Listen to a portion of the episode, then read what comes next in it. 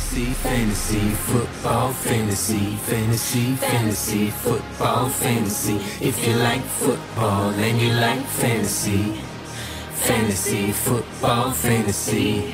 Всем привет! С вами подкаст об американском футболе Fantasy Football Fantasy и я, Саша Илматик. Всех с Новым годом, всех э, с окончанием сезона. И сегодня мы, это я, Антон Смурик и Коля Гонсалес, э, подведем итоги этого года. Э, скажите хоть, поприветствуйте. Всем привет, друзья. Алоха. Всем привет. Вот. Так как мы уже потихонечку в конце сезона начали подводить итоги года, мы уже поговорили о своих командах, сегодня хотим э, раздать э, небольшие награды. Мы тут у себя в чате патронов э, провели голосование и сделали кое-какие номинации и выбрали лучших, точнее не мы, как бы, а люди, которые у нас патроны, выбрали лучших игроков в тех номинациях, которых мы сейчас с вами и обсудим. Вот. Также поговорим в конце еще о наших э, тейках, которые были перед этим годом. В общем, э, раздадим награды, э, поговорим еще о наших командах. Так что начнем, парни. Готовы?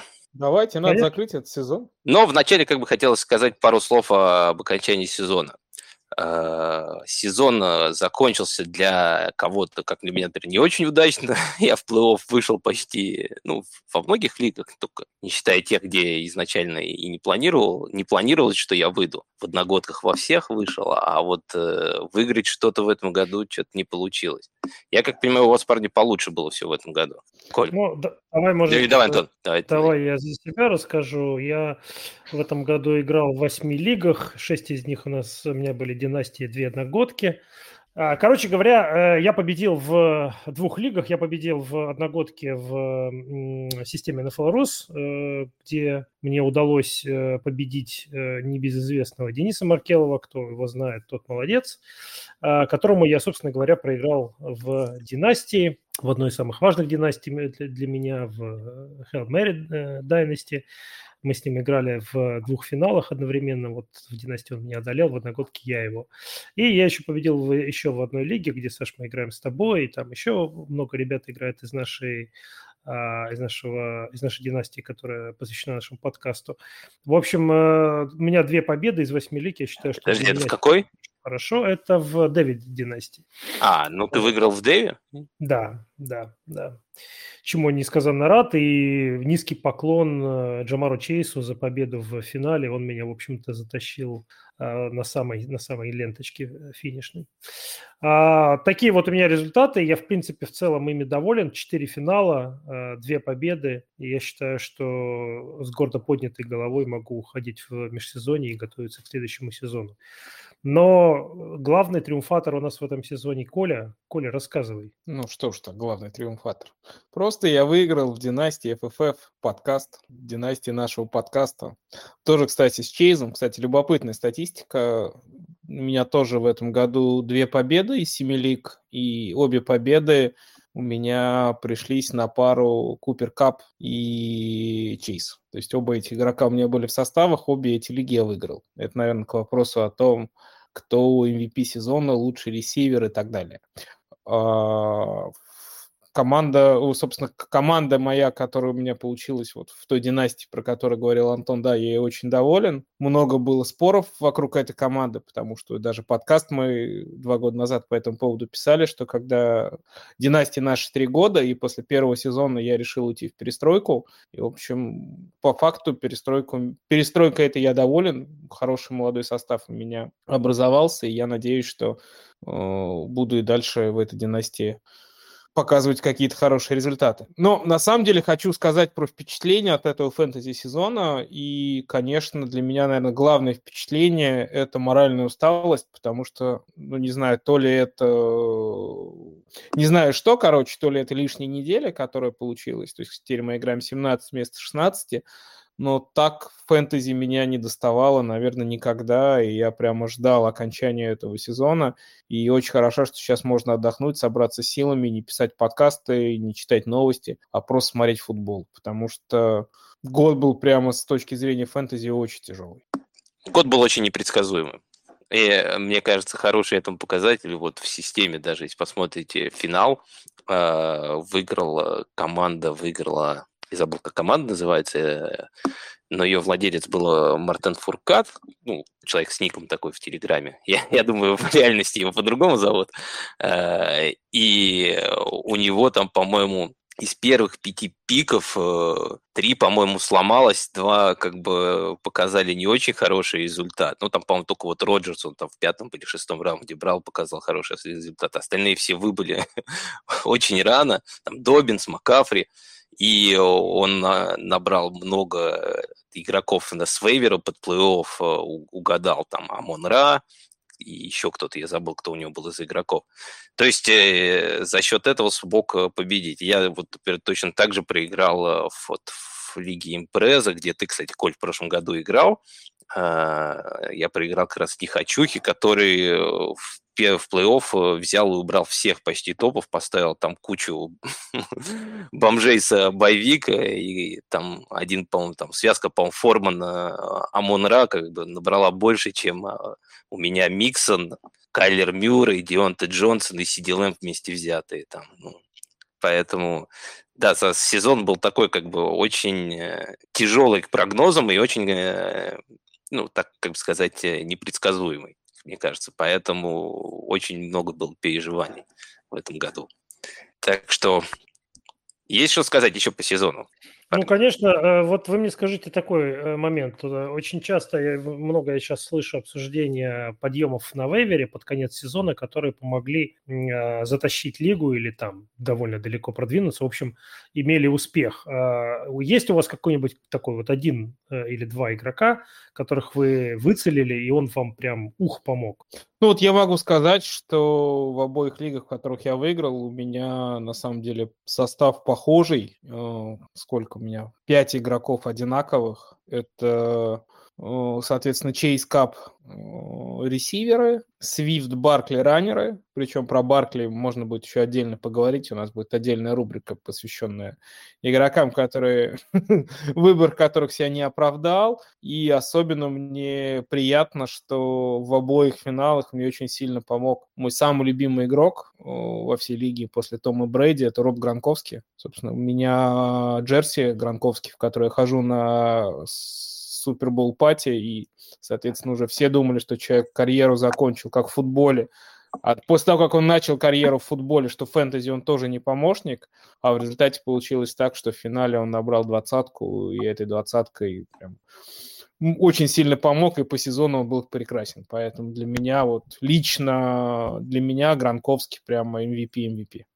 Коля, а ты последнюю игру там посмотрел? Э, вот на 18-й неделе? Да. Ну, игру не смотрел, я видел хайлайты и видел эти прекрасные моменты, когда Том вот я работал спросить, на миллион, на миллион для Гронка. Ну, конечно. И там есть нарезочка, где, ну, она сейчас везде, повсюду, во всех соцсетях, где Гронк подходит к Тому и говорит, слушай, чувак, один, один прием нужен. Он говорит, да, не вопрос, пошли.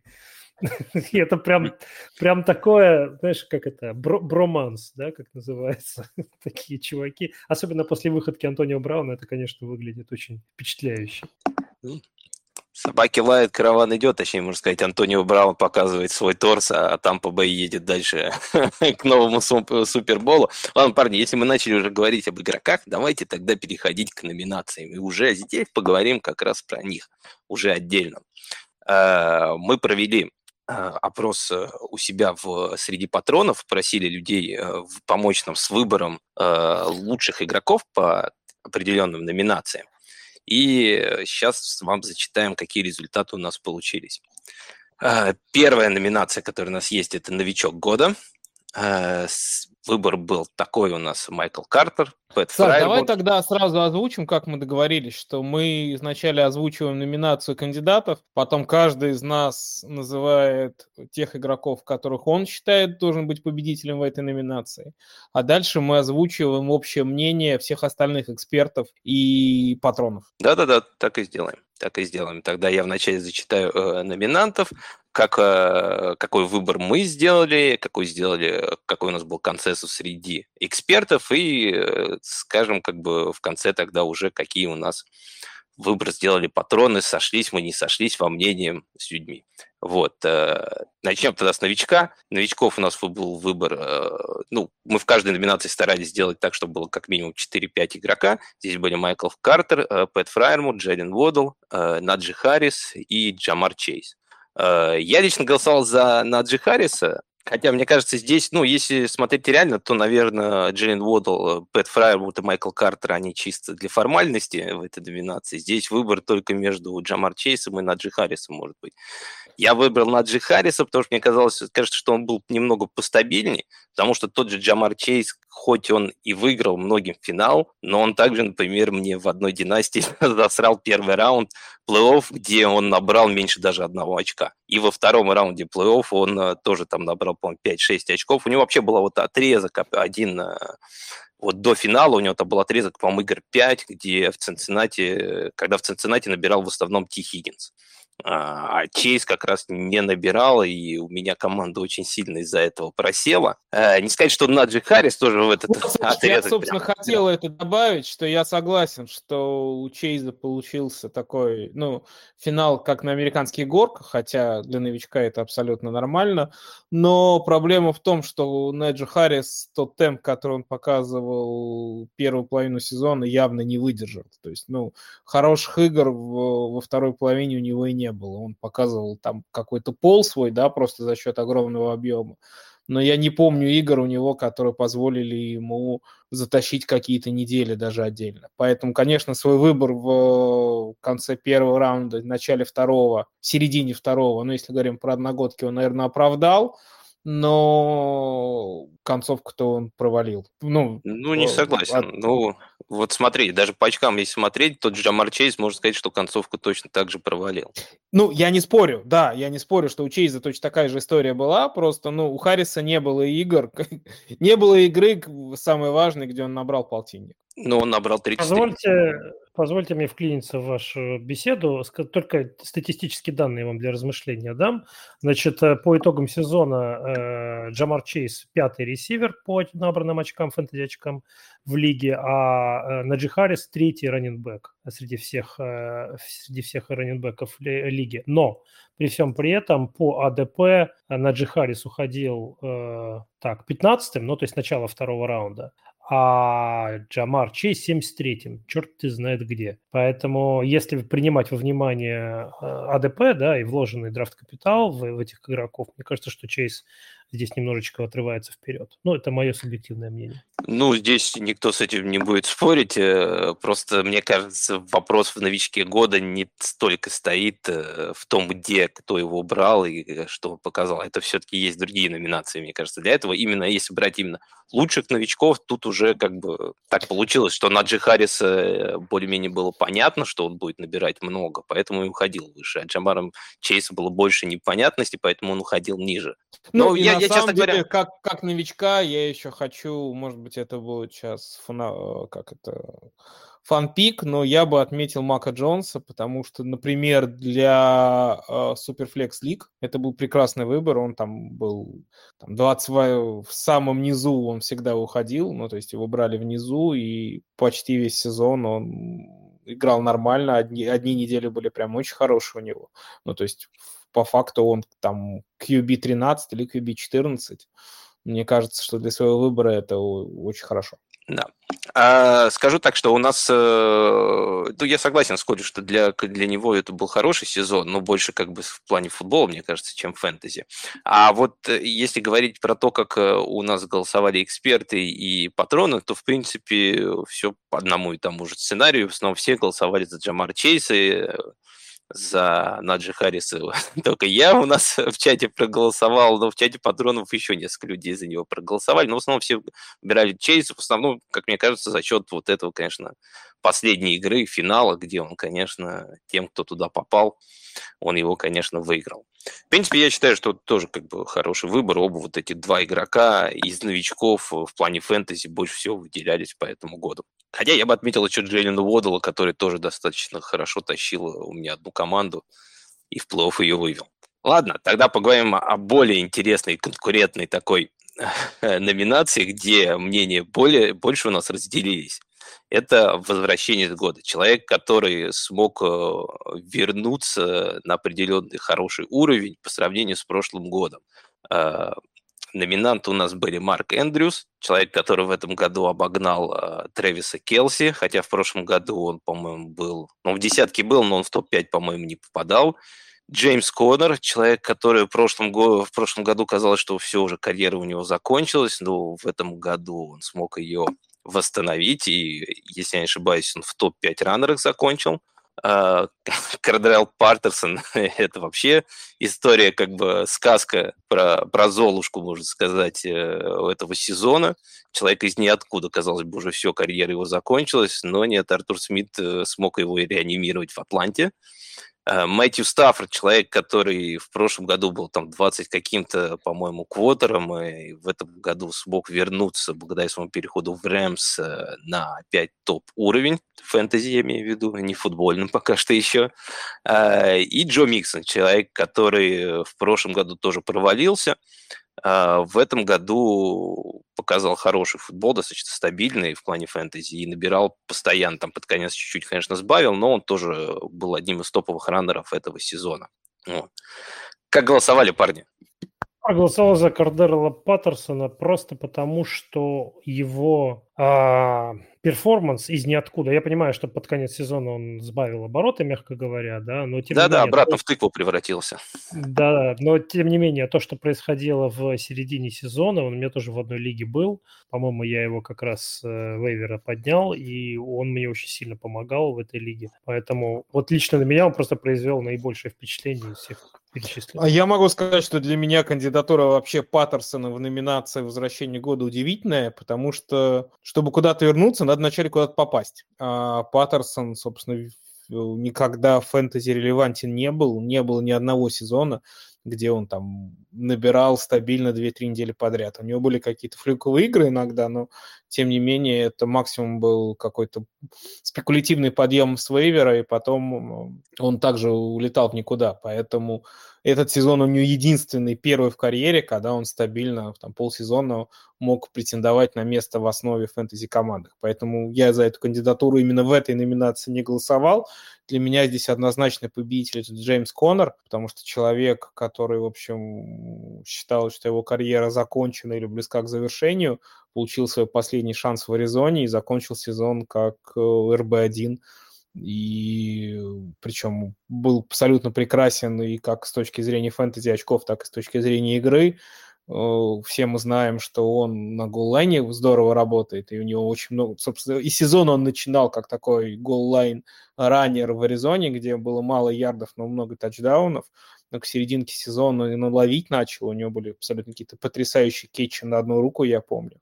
Он на самом деле в Питтсбурге неплохо ловил, но мне кажется, что в Аризоне в этом году он еще и сильно прибавил в этой, э, здесь. И просто чуть-чуть концовку смазал то, что он получил травму, и не все игры вот в решающий момент сыграл, но мне кажется, что с точки зрения возвращения это прямо вот Джеймс Коннор 100%. Ну, в какой-то степени я согласен с Коли, что Кардрел Паттерсон никуда не возвращался. Он, конечно, всегда был в фэнтези, ну, только в глубоких лигах, лигах, там, в династиях его иногда кто-то поднимал, еще и держал. Но, да, согласен, он был таким игроком, который не особо был фэнтези релевантным. Хотя в этом сезоне, кстати, он набрал больше, чем Джеймс Коннор. Э, не намного, но он сыграл, правда, на одну игру больше, но все равно набрал чуть-чуть больше. Я тоже голосовал за Конора, потому что, э, вот как все Коля правильно объяснил, то, что его списали, мне кажется, уже все, и хоть он уходил на драфте, а не с вейвера, как э, Кадрел Паттерсон, да, но это игрок, на которого в этом году особо не, не рассчитывали. А он э, закончил, сейчас смотрю, РБ-9. В принципе, хороший вариант э, для игрока, которого поднимали так низко. Плюс Конор, как мне кажется, еще у него... Да, у него были не очень хорошие игры, но он вот так вот не скатился в конец сезона, вот э, как Паттерсон. И мне вот это еще немножко в Паттерсоне немножко смущает, смутило. Поэтому я голосовал тоже вот за Джеймса Коннора. А самое интересное, что у нас э, в э, патронах очень сильно здесь разделились мнения. За Марка Эндрюсу не проголосовал никто. за Джо Виксона 21%, за Мэтью Стаффорда 13%, а вот Кардрелл Паттерсон и Джеймс Коннор набрали по 33% голосов. То есть у них был паритет. А, в итоге могу сказать, что у нас зато в голосовании экспертов э, победил Джеймс Коннор, причем с большим отрывом. Сейчас вам скажу. Чуть-чуть. 58%. 58, да. А сколько было у... Так, а у Паттерсона было 14%. Ну, То потому есть, что это я за него один проголосовал. Один за Стаффорда, один за Миксона, и за, и за Андерса никого. Все остальные за Коннора.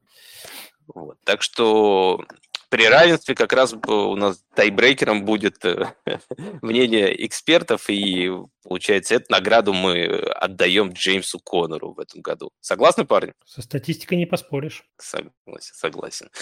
Хорошо, давай тогда перейдем к следующей к э, номинации. У нас следующая номинация была «Игрок, который вас больше всего бесил в этом году». Это номинация про игрока, который э, который, можно сказать, э, играл через, э, через раз. Такой как бы игрок, который и набирал, и не набирал, и когда все время как бы головная боль была с ним, а, мы сейчас, ставить и ставить его. Мы сейчас об игроках НФЛ или о фэнтези-менеджерах? Были некоторые, кто бесил. Ну, это, если что, да, это можно отдельно как-нибудь номинацию потом сделать. вот. Э, хотя, боюсь, я во все в этой номинации выиграю с, с большим отрывом, так что будет неинтересно. Ладно, давай перейдем э, к этой номинации. У нас были варианты Сиди Лэмп, э, из Далласа, который постоянно то набирал 30 очков, то 4-3 очка, а под конец сезона вообще что-то перестал набирать. Э, Майк Уильямс тоже самое, шикарное начало сезона, казалось бы, будет и дальше набирать, но в середине как-то акцент нападения Чарджи сдвинулся в сторону Кинна Аллена, и Майк Уильямс перестал набирать. Поэтому он попал к нам в номинацию. Другой вариант еще Тайлер Бой, человек, который совершенно нестабилен был в этом году. Но это из-за того, что нападение Цинциннати, оно все-таки не всегда могло всех трех ресиверов накормить. Плюс на этом просыпался у Зома поэтому было всегда тяжело ставить в каких-то матчах и не ставить Тай, э, Тайлера э, Бойда. Также Кардел Паттерсон, опять же, в этом году, потому что человек, который, которого подняли многие с вейвера в надежде, что вот он будет, наконец я нашел своего РБ-2, и он меня будет вести до конца сезона, а он к сожалению, под конец сезона начал опять барахлить, и опять было непонятно, как бы это повезло людям, что они его подняли, или не повезло все-таки. Э, и последний еще вариант – это Майлз Гаскин, это человек, который которого вообще странное было понять, как бы, когда он будет или когда не будет набирать, потому что причин, почему он набирал иногда большое количество очков и мало было, очень э, мало, как бы, поэтому понять этого игрока было тяжело. Парни, вы за кого голосовали в, этом, в этой номинации? Коль, давай. Ну, давай, давай в этот раз начну я. Да, у меня был четкий игрок. Э, это Майлз Гаскин, который бесил больше всего. Я его в одной династии купил. Ну, не очень задорого в этом году, за там низ второго раунда. И как, когда его ставить, просто было невозможно понять. Вот я сейчас прямо озвучу цифры, чтобы вы поняли, о чем я говорю. 10 очков 0,3 очка, 30 очков, 2 очка, 19 очков, 8 очков, 15 очков, 6 очков, 20 очков, 5 очков, 6 очков. То есть я просто читаю очки его вот подряд. Он играл ровно через неделю.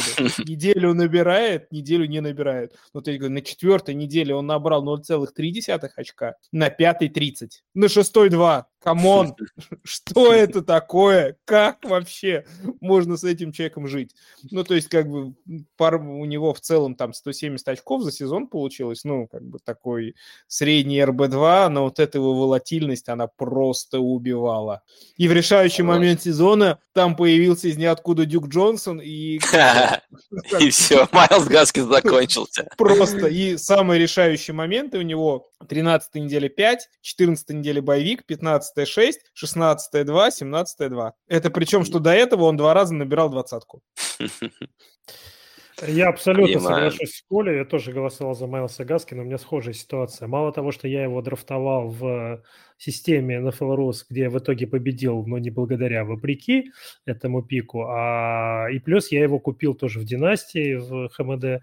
Э, там он был у меня в пакете э, трейда большого. Э, и суть была в том, что мне приходилось его играть, там у меня ломался Форнет, у меня там всякие разные были проблемы. Короче говоря, я его время от времени ставил в старт. И как Коля говорит, вот это вот Э, черное-белое, черное-белое. Проблема в чем? Казалось бы, ставь его в хорошие недели, убирай его в плохие, да, то есть по, по очередности. Но проблема в другом. Он сыграл хорошо, ты думаешь, вот сейчас, вот он, вот, ну тренер же увидел же, вот же он. И, и, и тачдаун занес, и все дела, и, и ярды были. Ставишь его в старт, он по нулям. Ты фу, убираешь его из старта. Причем Он по, опять... нулям, э, причем по нулям это не какой-то там идея, как это, Да-да-да. преувеличение, это физически 0,3 очка за игру. Да, ну, в общем, э, короче говоря, ты его а, э, убираешь из состава, он опять, как Коля говорит, там 19-20 очков приносит. Ты думаешь, ну вот, ну, ну вот же, сейчас пойдет. Хрен там был, ребята. Э, и, в общем, Майлз Гаскин бесил просто невозможно. Лично меня, у меня нигде не было Майка Уильямса, у меня нигде не было Тайлора Бойда, не могу по ним ничего сказать. Сиди Лэмп у меня в одной лиге был, и я, в общем, особо не парился по его поводу, но вот Гаскин просто раздражал.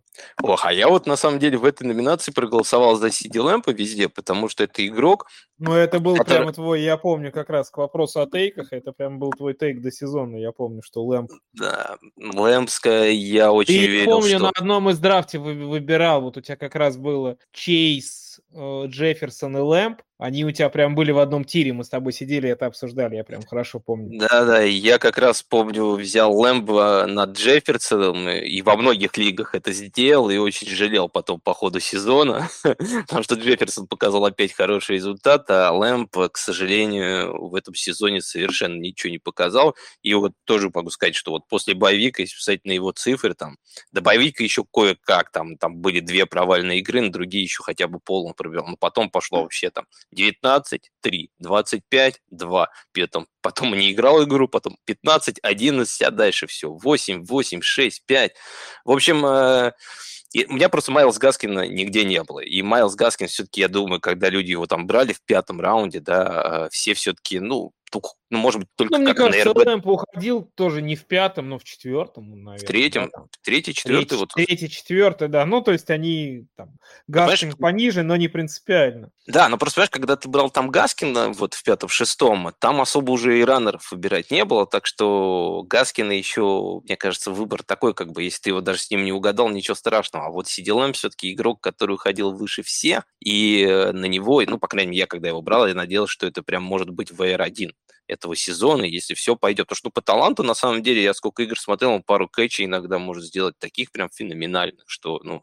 Но это Даллас в этом году, у них такое нападение было, что по-моему, 22 или там больше даже игроков занесли тачдауны, то есть там ну, большой спред был по сезону, и там э, играли все, и ну, Браун, и, и этот Седрик Уилсон, и Поллард, и, ну, все набирали, и все в итоге набрали как бы средненько, и получилось так, что никто особо, ну, вот игроки такие, как Сиди Лэм, когда мне вначале казалось, что будет через него вся атака идти, вот тут не прошло и не получилось. И игрок такой, который, знаешь, я сам думаю перед, перед всякими матчапами, еще ладно, вот Гаскин, ты думаешь, ставить его, не ставить. А Сиди Лэм все-таки смотришь, везде даже в рэнкингах он идет как бы там топ-ресивер на этой неделе, как бы Сиди Лэмп, это масс-старт, нельзя никогда таких людей сажать. Из недели в неделю. В общем, Э, я здесь голосовал за Сиди Лэмпа. Скажу интересная такая вещь, то, что у нас в экспертном чате э, мнения разошлись, э, поделилось пополам мнение между Майком Уильямсом и Майлз Гаскином. Я там единственный, кто проголосовал за Сиди Лэмпа, остальные вот пополам поделили вот этих двух игроков. Майк Уильямс тоже, на самом деле, игрок, на который, мне кажется, по началу сезона многие так рассчитывали и надеялись, что вот, я нашел ну, игрока, вопрос Майка которого... Уильямса опять, Саш, был в том, что он во многих лигах тогда, ну, может быть, он не андрафтед был, но... Ну, последний там, в самом, да. низу, да. Ну, то есть с таких игроков и спроса меньше. И тем более то, что вот в начале сезона, да, первые 4-5 игр он чуть ли не там в, в пятерке лучших ресиверов был. Но мне кажется, уже это его пик отбило на 100%. То есть... Да, да, да. И знаешь, с ним, мне кажется, было чуть попроще, в том смысле, что там видно четкая прям закономерность. У него Майкл Уильямса вначале идет хорошо с точки зрения фэнтези, у Кина Налина все плохо. Потом у Кина Налина пошел как бы наверх набирать очки, Майк Уильямс начал сразу уходить вниз, и он как-то весь конец сезона провел, по-моему, плохо, так что у него не было прям такой волатильности. У него прям был, мне кажется, такой брейкпоинт, после которого уже понятно было, что ждать продакшена VR1 от Майкла Уильямса нельзя. Вот от этих игроков, как, как мы говорим, мне кажется, Сиди Лэмп и Майлз Гаскин, вот больше вот эта проблема была с ними. Поэтому, но в чате патронов у нас э, безоговорочное лидерство было у Майлза Гаскина, 44%. Так что эта номинация в этом году, Майлз, она отправляется к тебе в Майами. Хотя не уверен, что в Майами, потому что у него там контракт, я не знаю, длинный, не длинный, я не уверен, что после этого года он там еще останется. А, давайте дальше тогда поговорим о следующей тоже номинации, такой более-менее забавной. А, Ждун года. Это игрок, который, которого мы, ну, мы или вы драфтовали э, в этом году и, или подбирали на, на вейвер. Или не драфтовали. Или не драфтовали, потом поднимали с вейвера и держали его на лавке в надежде, что он все-таки заиграет и выстрелит.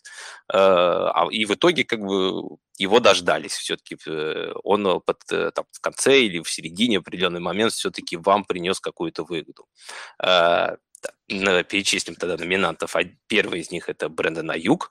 Ну, тут все, наверное, понятно. Человек попал в начале сезона к, в Докхаус э, к у Шенахана, и уходил он достаточно высоко в четвертом-пятом раунде. Я, кстати, в нашей лиге перед этим сезоном, э, там у нас контрактная лига, я ему дал контракт на 5 лет в надежде, что он будет первым ресивером уже с этого года. А он как бы в итоге, ну, конец года все стало лучше, все-таки э, игроков хороших в Сан-Фране не так много, поэтому его начали задействовать больше, в конец сезона он все-таки начал приносить э, фэнтези очки, поэтому попал к нам в номинации. Другой игрок это Адел Бекхэм, которого провалил начало сезона, пока был в Кливленде, а потом с переходом в, в Рэмс э, прибавил и начал набирать, ну, конечно, не так, как э, изначально он набирал там в Giants, но все-таки уже стал э, фэнтези-релевантным игроком. А, третий игрок – это Рашат Пенни, а, человек из Сиэтла, которого, я думаю, вряд ли кто драфтовал, но его все поднимали э, с вейвера,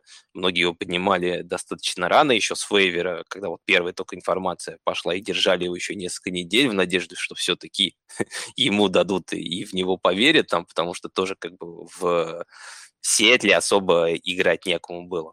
Элайджи Мур, э, руки новичок, э, привет Ильдару, его любимый новичок, э, который по началу сезона тоже ничего не показывал, и, но потом в середине сезона тоже у него с игры был такой брейкпоинт, после которого он начал наконец-то набирать, правда, недолго, у него там была травма. Ну и, конечно, Дэвид Синглтери, человек, который уже как бы его все списали, у нас даже в одной династии его скинули. А он кто-то взял... скинул, а кто-то подобрал. Да. И э, он, конечно, вот плей-офф, под плей-офф, конечно, выстрелил феноменально. Я думаю, те, кто его ставили, те, кто подбирали его, остались довольны этим игроком. А у а меня он даже в состав не проходил. Эх, эх, эх. У тебя там Секунд Баркли, да, играл? Нет. И Баркли в состав не проходил. Ладно, ладно. Верим, верим, у тебя там хороший состав. Расскажи тогда, кого, про кого ты выбрал в этой номинации? Слушай, я выбрал в этой номинации Брэндона Аюка. Э, просто это единственный игрок, которого я драфтовал в одногодках. И, естественно, его брейкаута я не дождался. И скинул его, но мне кажется, нет ни одного человека, который Аюка бы продержал в составе год. Я, я, я, я, я, год? Да, да, у ну, меня до конца, да. Ты машина. Ну, мне, ну, просто, ну, мне просто повезло, на самом деле. У меня там э, в этой лиге э, четыре моих главных ресивера были э, Дибо Самуэль, э, Джастин Джефферсон, Тайлер Локет и Джамар Чейз, по-моему. Так что, знаешь, мне там какой пятый ресивер у меня там был на скамейке, не так было важно. Ну, мое почтение, и ну, для меня вот именно в, в этой номинации Аюк победитель, потому что Бекхэм, ну, у него даже, как бы он с одной стороны вернулся, с другой стороны у него игр хороших фэнтези было не так много. Там максимум, там где-то он тачдауны ловил, за счет этого там свои 10-12 очков набирал, но мне кажется, что все равно это не то, чего от него хотели. Я единственное, что немножко хочу поспорить, удивлен, что в этой номинации есть Рашат Пенни, но потому что Пенни в одногодках вообще никто не драфтовал, сто процентов. Это просто человек, который э, в середине сезона э, появился на радарах, его там кто-то поднял, и в конце сезона он выстрелил, но мне кажется, он все-таки не жду. Давайте а поспорим, а потому, а потому что поспорим. поспеша, да, хочу чуть-чуть приоткрыть карты, именно Пенни победил в этой номинации. А, Пенни победил в этой номинации в голосовании патронов, но не победил в голосовании экспертов. Там как раз Аюк первенствовал. Я голосовал за Пенни, и вот почему ждун года в данном случае для меня э, не столько игрок, которого я держал на лавке, сколько игрок, которого, э, ну, может быть, не я лично, да, а многие ждали три с половиной года. Мы три с половиной года с его э, драфта, да, напомню, его драфтовали вместе с Аконом Баркли, вместе с, со всей этой плеядой э, раненбеков, которая там кто-то вообще не заиграл, кто-то кто уже не в лиге давно. Э, так вот, Рашада Пенни ждали, э, напомню, он был пиком первого раунда, Э, ждали очень долго. И все он никак, то ему здоровье не помогало, то у него там Крис Карсон играл так, что его не поставить было в старт, видимо, э, Кэролу. В общем, э, ждун для меня именно в этом смысле. Не в том смысле, что я вот его задрафтовал или там поднял. Да, я его поднял в одной лиге, да, он мне помогал, да, я был доволен его продакшеном, во многом благодаря нему, благодаря ему продвинулся далеко в плей-офф, но ждун в, в данном случае я подразумеваю его с, его, с момента его драфта в НФЛ, скажем так. Согласен, но я тоже, э, на самом, на самом деле, как и Коля, выбрал Аюк в, обр- в обоих голосованиях. Э, Все-таки для меня он тоже больше как э, подходит, ну, под это. И плюс он у меня был, да, по, этой, по этому, наверное, случаю. А почему добавили сюда Пенни, я могу сказать, что его Сиэтл активировал еще на седьмой неделе. Но набирать он начал на 14 только неделе нормально. То есть на седьмой неделе он набрал, точнее, да, на седьмой неделе набрал одну очко, на восьмой неделе одну очко, потом боевик, потом 0, потом 2, потом не играл, потом 7, потом вот 26, 6 и так далее, дальше уже начал хорошо набирать. То есть э, его начали уже, я просто помню, мы делали вейвер подкаст еще вот э, где-то на восьмой неделе, уже тогда говорили, что стоит поднимать изначально этого игрока и смотреть, и не оставлять его. Потому что нападение у, у Сиэтла достаточно тугое, очень много выноса, Рассел что-то плохо бросает, поэтому, ну, я вот тебе могу сказать, что я в одной лиге его поднял и не додержал. Э, мне пришлось его скинуть там, ну, из-за того, что там травмы и боевики были, мне нужен был ресивер, и пришлось его сбросить, и потом его подняли, и уже мне не достался он. Так что... Э... Я затащил систему. Что-что? А мне затащил систему Рашад Пенни. Эх, красавец. На, на, на пару с Наджи Харрисом. Хорошая пара раннеров.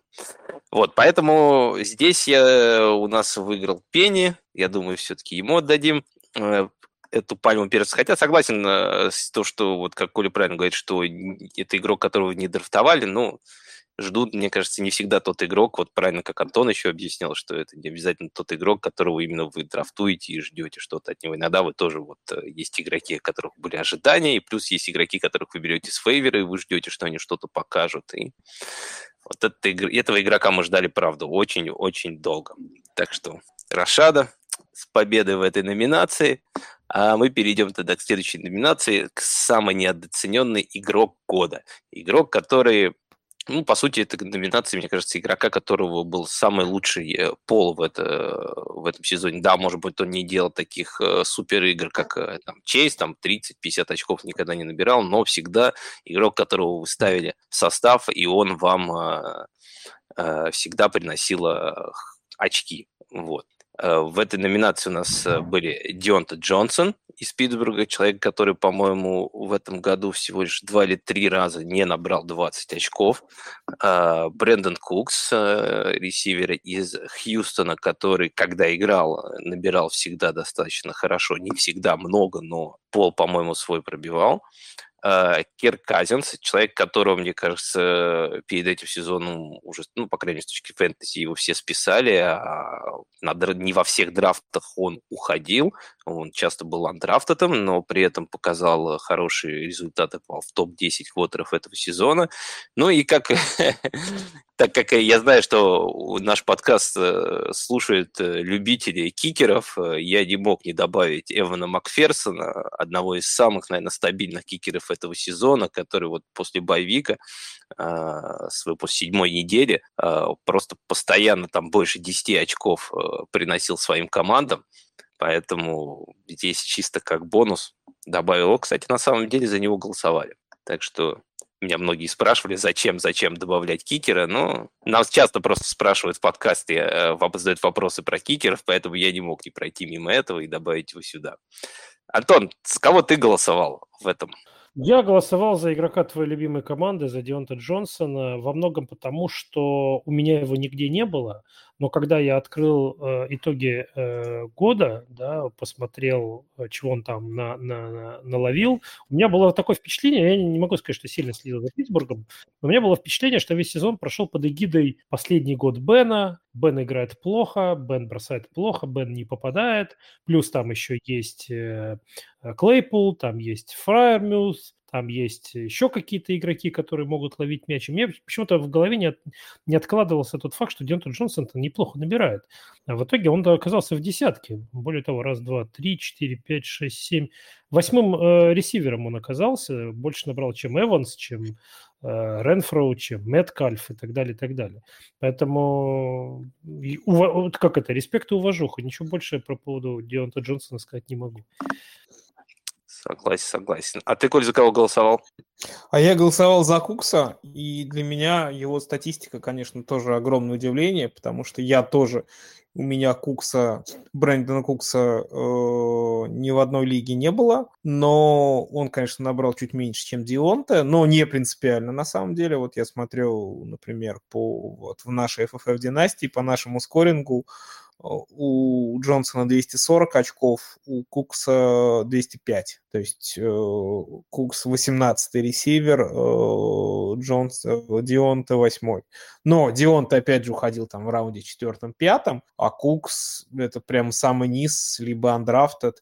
И здесь соотношение цена-качество у Кукса значительно выше, на мой взгляд. Ну, Кукс э, не уходил на всех драфтах. Его не было драфта, это точно. Он, э, в, ну, даже не в конце, я бы сказал, где-то в раунде в 11-12 всегда уходил. Э, ну, может быть, да, 11-12 раунд, но это точно значительно на порядке ниже, чем Дионта. Ну, это да, это точно. Согласен. А, я вот голосовал за, за Кирка Казинца вообще в этом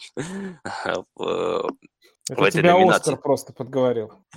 Нет, знаешь, просто Кир Казинс – это один из тех квотеров, который мне очень нравился еще до драфта, потому что я еще до драфта говорил то, что очень странно, почему люди э, так обходят стороной Кира но при этом берут его оружие, его ресиверов и его раннеров, как бы тайтендов очень высоко, потому что, если помните драфт, у нас и э, Тилен, и Джефферсон уходили высоко, высоко, и Кук уходил высоко, то даже э, до травмы еще вот Ирв Смит э, даже котировался таким как бы тайтендом, который уходил с, с драфта уж точно. То есть э, все э, скилл-позиции его игроки уходили высоко, а ресиверы вообще оба ресивера, по-моему, уходили топ-5. То поэтому мне было удивительно, почему все так и не любили Кирка Казинса и обходили его стороной. И Казинс, если посмотреть, провел хороший с точки зрения фэнтези сезон. У него прям тоже, по-моему, не было прям супер таких выдающихся игр, но, по-моему, ни в одной из них не провалился и в итоге закончил десятым квотер. Вот, так что в этом, поэтому я выбрал его здесь. Хотя я говорю, тут я с вами согласен, что Куш, что Джонсон, они провели очень хорошие сезоны, и Э, мне кажется, многими остались так незамеченными. Интересно, на самом деле, у нас прошло очень голосование. У нас э, среди экспертов э, поделилось мнение, да, мы разделилось оно между Брэндоном Куксом и Кирком Казинсом пополам. А среди патронов у нас э, тоже было равенство, но уже между Джонсоном и Куксом. То есть, э, если сложить одно с другим, э, получается, что Брэндон Кукс лучший в этой номинации. Согласны, парни? Если Будет сделаем так. такую математику, дадим бренд, ну что-то в Хьюстон же должно уехать. Ну и поскольку я за него соглал, что я спорить не буду. Что-то должно уехать Э, в Хьюстон, из которого только что уехал главный тренер, кстати говоря. Ну, пока, да, пока там... мы записываем подкаст, пришла новость. Ну, давай продолжай. Все-таки уехал, но ничего страшного, там какой-нибудь новый приедет. И уедет точно так же через год. Ладно, посмотрим. Ладно, проблемы Хьюстона оставим на межсезонные подкасты. Э, перейдем к следующей уже такой более серьезной номинации. Это вейвер года. Человек, который которого подбирали с вейвера и ну, можно сказать, лучший, лучший подъем этого сезона.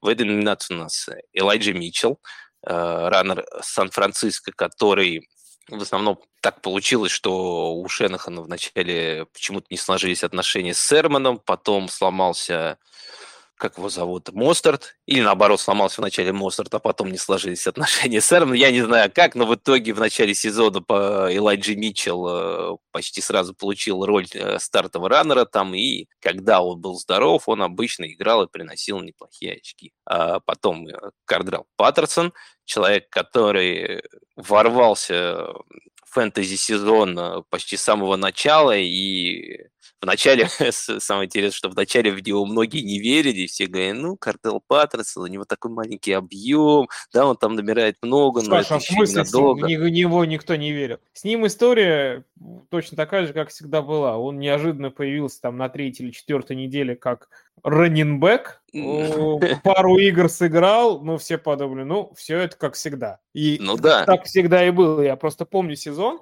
когда вот он у нас в Патриотах отыграл э, год, он был возвращающим кик э, пант-ретернов и начальных ударов, но в паре игр он выходил раннером, набирал на самом деле неплохие показатели, но после этих пары игр он обратно на лодку уходил. И все считали, что с ним точно так же будет, а чувак взял и остался, стал просто ведущим э, игроком нападения Атланты, круче Пицца, круче Ридли дай бог ему здоровья, круче всех остальных. Согласен, я просто к тому, что всем вначале казалось, что это всего лишь на одну игру, но потом одна, две, три, четыре, и он все набирал и набирал и а набирал. А после да, уже на вейвере-то его не было. Да, да, да, да, да, уже. Хуже всего, конечно, людям, которые вначале его не подобрали с вейвера, а потом все-таки купили у кого-то, потому что конец сезона он, как я говорил, как и Золушка, и все превратился в тыковку. Ладно, тогда перейдем к следующему игроку в этой номинации. Это Амон Рассен Браун из Детройта, который, э, наверное, всем, кто его подобрал перед плей-офф, э, остались довольны. И многим, я знаю, я видел, по крайней мере, что он затащил лиги.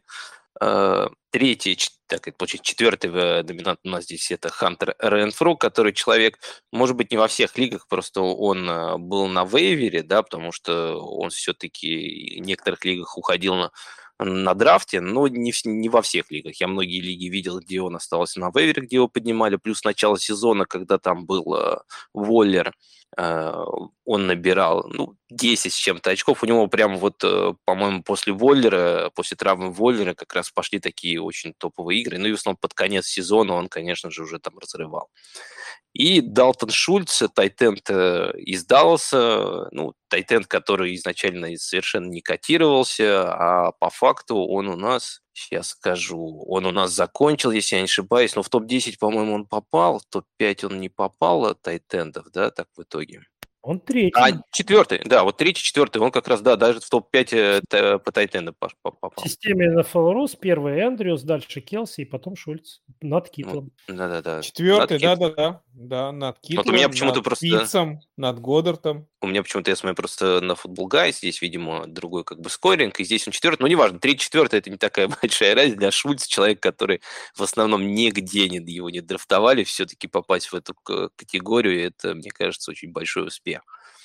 А, вот. В итоге у нас с вами в этой номинации... Вы за кого голосовали, кстати? Антон, давай с тебя начнем. Я голосовал за Амона Сен Брауна. А, я, к сожалению, увы, нигде его не поднял. Что-то я его немножко прохлопал ушами. И мне немножко обидно за этот факт. Может быть, он бы мне где-нибудь и помог бы выиграть один из четырех финалов. Эм, но, вернее, один из тех двух, в которых я проиграл. Но э, суть в чем, почему я проголосовал за него? Потому что э, он как раз выдал свой лучший отрезок именно на конец сезона, и все игры, ну, в общем-то, все были хорошие по очкам, начиная с 13 недели. 13, 14, 15, 16, 17 он все везде набирал э, double digits и в, почти э, во всех, кроме одной, набирал больше 20 очков. А если бы я его смог подобрать, и я думаю, что, как ты правильно сказал, все те, кто его подобрали, они его ставили в состав, и он им приносил много очков, и они благодаря ему выигрывали. Только поэтому. Все остальные игроки, они, у, у них финал сезона был не таким впечатляющим, как у этого египтянина. Согласен, согласен. А ты, Коль? Слушайте, у меня есть здесь однозначный тоже победитель. Э, я фамилию сейчас вам назову его, но прежде чем назвать фамилию этого игрока, я вам сейчас назову четырех ресиверов. Майк Эванс, Давай. Кинан Аллен, Джейлен Водл, Крис Годвин. Как вы считаете, топчики это? Хорошие ну, игроки. Игроки. А Хантер Ренфоро набрал больше, чем каждый из этих ресов. Я думаю, часто скажешь, что он набрал больше их всех вместе взятых, но это ну, было бы чересчур. Это было бы чересчур, да. Хантер Ренфро – это топ-10 ресивер, топ-10. Ну, для меня это просто однозначно э, победитель.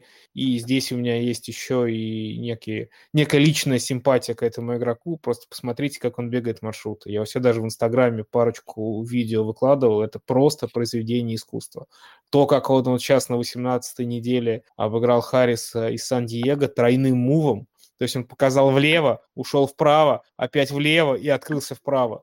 Там просто у чудака из Чаджерс у него позвонки в трусы ушли. Ну, это просто разрыв. И самое главное, что человек, который вообще не обладает никакими атлетическими Эдельман 2-0? Ну, Эдельман нет. Эдельман, Эдельман все равно атлет. А Ренфро – это маленький, лысый, белый, чуть-чуть пузатый мужичок. Понятно, конечно, что это я преувеличиваю. Пузатый, ладно, и, ты преувеличишь. Есте, да, естественно, преувеличу. Но, тем не менее, там никаких данных нет вообще. Вообще никаких. Он мне а... немножко Купера Капа, кстати говоря. Может быть, Кап... Ну, Кап, Кап тоже атлет. Не, вот в том-то и дело. Да. Кап атлет, и Эдельман атлет. А Ренфроу прям совсем-совсем не атлет. Он еще так выглядит смешно. Ну, то есть на него смотришь, какой НФЛ, какой ресивер, о чем ты? Просто компьютера не вылазит. Доходяга, просто доходяга. А игрок абсолютно феноменальный. И вот на самом деле, просто если даже посмотреть на его очки, вот у нас я открыл, открыл табличку с 0.5 PPR, у него и начало сезона 12, 11, 18, 15, ну, то есть все стабильно, все хорошо. В серединке сезона чуть-чуть спад, и в конце, и 17 неделя, полуфинал 13 очков, финал 23 очка, итого ресивер 10, ну, Хантер Ренфро, мое почтение, я надеюсь, что он получит большой контракт, большие деньги и будет нас радовать своей игрой. Знаешь, у меня, у меня для него всегда было прозвище, я всегда называл Решалой, потому что человек, вот он умеет э, всегда, вот особенно в сложных моментах, если посмотрите его еще игры, почему его очень сильно котируют, ему дали, дали вот такой еще, мне кажется, объем в в середине сезона в э, Лас-Вегасе, потому что э, человек вот в решающие моменты всегда делает э, кэчи. Я еще это заметил, вот э, когда он же играл в Клемсоне вместе с э, Дэшоном, и они тогда в финале, по-моему, обыграли Алабаму, и причем тогда да, как раз именно Ренфру э, вытащил тот финал, у него был фантастический кэч на последних секундах, который принес им тачдаун. А, или это было не в финале, а было полуфинале, но неважно, вот когда был финал четырех, вот тогда вот э, Клемс с Дэшоном играл, он вот тогда мне казалось, что человек вот правда такой, как бы, ну, его даже в игру тогда еще не особо, мне кажется, он был внедрен, вот, э, потому что он, ну, не супер атлет, там были игроки и опции получше. Но вот когда приходило там в, в момент самых важных э, плеев, да, это прямо, его... это, это футбольный талант, вот именно талант игры в футбол. Он не атлет, он не бегун, он не выше всех прыгает, не быстрее всех бежит. Он просто, у него изумительный футбольный IQ, и я правда вот посмотрите, не поленитесь, хайлайты Ренфро с точки зрения того, как он исполняет маршруты, это просто, ну, в Парижскую палату мира весов. Согласен, согласен, поэтому я тоже на самом деле голосовал за Ренфру. Э, и у нас Э, в чате э, подкаста Ренфру стал победителем а, в этой номинации, но вот среди патронов э, мнение было другое, и в этой номинации победил Кардрел Паттерсон. Ну, на самом деле, с точки зрения номинации Вейвер года, я считаю, что это правильно, потому что все-таки Ренфро... Согласен, Ренфро не везде был. Да, и он, скорее всего, был задрафтован, даже если он не был задрафтован по случайно его после первой недели подбирали, а Паттерсон вот именно как победитель номинации Вейвер года, да. Странно, что в этой согласен. номинации Пенни у нас не появился, кстати говоря. Кто? Пенни? Да, мне кажется, что он имел шансы здесь побороться за победу. Ну, ну да, имел, имел. Ладно, это я потом вам объясню тогда, почему Рашада Пенни не было в этой номинации. Ну, тем более, что мы о нем уже... да, все равно уже говорили, и он свою награду уже победил. А в этой номинации побеждает Кардел Паттерсон, Жаль, конечно, что не Ренфро, но Кардел тоже молодец, и многим э, тем, кто поднял, подняли его с вейвера, он помог в этом сезоне. Так, э, переходим к трем последним номинациям, самым интересным и самым горячим. Первый из них – это главный стил драфта э, в этом году. Здесь чуть побольше номинантов я добавил, которых как раз можем сейчас обсудить, особенно тех, кого еще не обсуждали. Здесь у нас появятся новые лица. Первый – это Том Брэди, человек, который уходил в 10 иногда в 11 раунде, а закончил в итоге сезон как э, QB2, по-моему, если я не ошибаюсь, только Джош Аллен, по-моему, его опередил. Э, другой номинант – это Джеймс Коннор, по которому мы уже говорили, человек ходил в 10-11 раунде, а в итоге стал для многих РБ-1 по этому сезону. Дальше идет, ну, куда же без него, это Купер Кап, человек, который установил там супер рекорд для ресиверов, э, хоть и, конечно, не 16 недель, а 17 неделе в сезоне, но все равно показатель феноменальный, даже если бы он не побил этот рекорд, эти цифры, которые он показывал, они были шикарные, если там даже посмотреть по очкам сейчас, э, сколько он опередил второе место, это ну, шикарный сезон просто Купер Капа, как бы здесь не поставить его, человек, который уходил в основном в четвертом, иногда даже в пятом раунде на драфте было невозможно. Другой это Диба Сэмюэль, э, человек тоже ресивер-раннер, э, человек все почти для Сан-Франциско в этом году, и он уходил э, в восьмом, по-моему, девятом раунде в основном в этом году, а в итоге он закончил вторым, по-моему, или третьим ресивером этому, этого года. Дальше у нас э, Джамар Чейз, новичок года. Э, человек тоже уходил в седьмом-восьмом раунде, в итоге попал топ-5 ресиверов, не мог никак не попасть в эту доминацию. Дальше, опять же, Марк Эндрюс, человек, который обогнал Келси, хоть и уходил э, не в, первом раунде, он выходил в пятом-шестых раундах в этом году. Э, и последний это Ленард Фурнет, э, человек, которого многие поставили крест уже перед этим сезоном, да, какой перед этим, еще перед прошлым, на нем уже, по-моему, два года как ставит крест, поэтому на драфте он уходит там в районе 10-11 раунда. А по факту заканчивает сезон тоже в топ-10 по раннерах, если смотреть особенно по очкам за игру, потому что у него он много пропустил э, под конец сезона. В общем, вот такой вот у нас э, получился большой э, список. Давайте Саш, я тогда можно я Антону, можно я Антону Давай, один Антону. вопрос задам, потому что здесь в номинации оказался его любимый игрок. Я просто помню, что мы драфтовали в одной лиге два или три года назад в династии, и он сказал следующую фразу если я буду драфтовать Леонар... Леонардо Фурнета, дайте мне по рукам. И через два раунда он Фурнета задрафтовал. Ну что, Антох, наконец-то сыграла ставка? Да, да, сыграла ставка, но как-то долго... Но не у него уже. Пришлось ее ждать. Нет, нет, он у меня как раз в некоторых лигах меня тащил до тех пор, пока не сломался. И вытащил mm. меня в финал в ХМД, кстати говоря. Видишь, какой молодец. За кого ты голосовал в этой тогда номинации? За него?